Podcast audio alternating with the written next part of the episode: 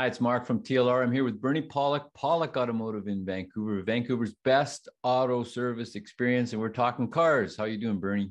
Doing well. So, 2014 BMW 435i had a valve cover issue. What was going on with this vehicle?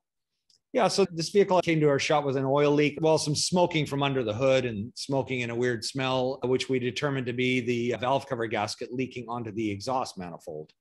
So, what's involved in repairing that? Well, there's a couple ways to repair it. I mean, at the very least, replacing the gasket, but in this case, we chose to replace the complete valve cover. It's a plastic cover, comes with a gasket, all the bolts, the whole assembly. And we basically figured that was a better way to repair this as a permanent solution as opposed to just doing a gasket and risking that perhaps the cover might be warped and leak at a future date prematurely. So is that something you've run into before? Like what? That seems like a waste of a good part. We have run into it before, sometimes with plastic valve covers. Now, we actually did a, a podcast recently on Audis with plastic valve covers, but they're very short little V engines. And uh, a lot of these longer valve covers, which this is a straight six engine, it's a very long valve cover, they tend to warp a little more easily. So uh, we just figured that it was a better idea just to replace the whole unit than risk, you know, doing just the gasket. So there, there's a few parts. It's an extra item, but kind of makes more sense to do the repair right the first time. Are there any other wear out items in the valve cover? Yeah, well, let's just look at some pictures here. So the crankcase breather system is part of the valve cover, but we'll talk about that in a sec. So here's our nice 435 2014. I think the second model year they came out with these, they came out in 2013 originally. So there's our new valve cover. If you're wondering what this weird background is, the plastic bag the valve cover came in. I took the picture on the shop floor didn't want to get any dirt in the new valve cover uh, you can see this uh, valve cover has new bolts and uh, another thing mentioned was there any other items? So integrated with these valve covers is the crankcase breather mechanism, that which would be like the PCV valves. That's part of this unit here. There's a breather pipe somewhere else too, which I can't quite see. There's actually a breather nipple there as well. But these parts, there's little valves inside and they tend to wear out over time. And of course, you can see this is all integrated with the valve cover. So it needs to be replaced. And so and that is a failure item. Here's a view of the valve cover on the underside. Again, this area is where the spark plugs and ignition coils go these openings, camshafts and the like sitting here. You can see the gasket around the edge here.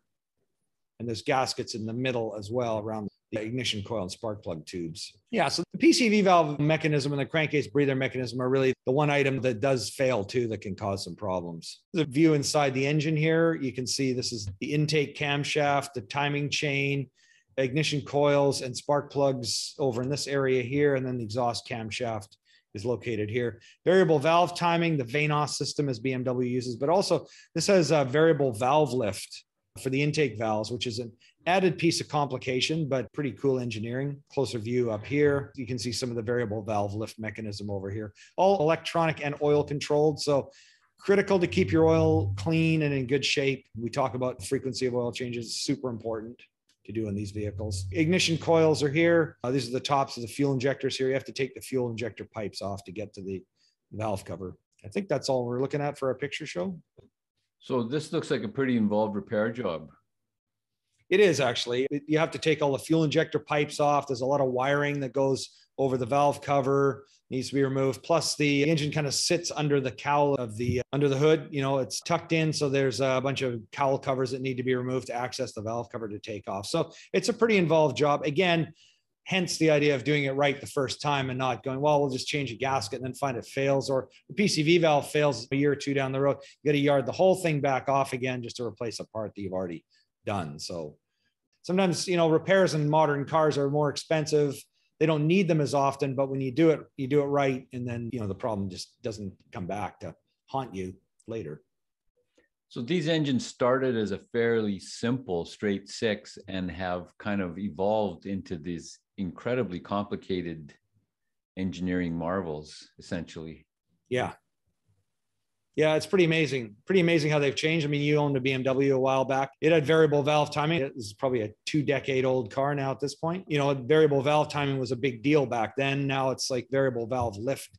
It allows them to actually not have a throttle. So by varying the intake valve opening, that kind of operates as a throttle. So it allows for a lot of control. But you know, the more we do these podcasts, you look at how complex these engines are like how much more can you do to squeeze a little more power out of them it's amazing but then you look at an electric motor and it just rotates there's really not much. I mean, they can probably fail catastrophically and the whole thing goes bad. But with all the little bits and pieces and moving parts in internal combustion engine, it's miraculous and it's kind of, I think, run its course. How are these four series BMWs for reliability? Yeah, they're good. I mean, they've kind of taken over where the three series left off, and they're a good car, but they have their issues water pump issues, oil leaks. This vehicle doesn't have particularly high kilometers, you know, and it's got oil leaks. So I find BMW fluid leaks are kind of an issue, but it's a nice car. You're going to pay a little more for repairs. And also, BMW, in a way, don't want to intimate any kind of dastardly intent here, but they have really long oil change intervals that you don't agree with.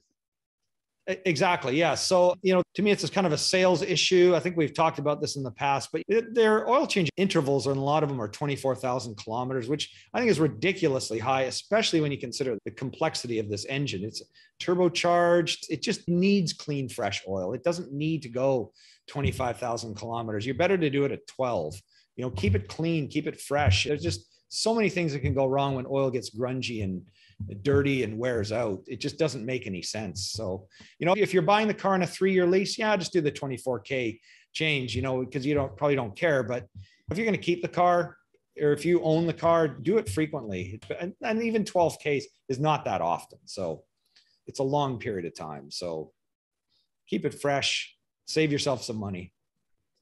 If you want honest for real, based on experience repairs on your BMW, the guys to see are Pawlik Automotive.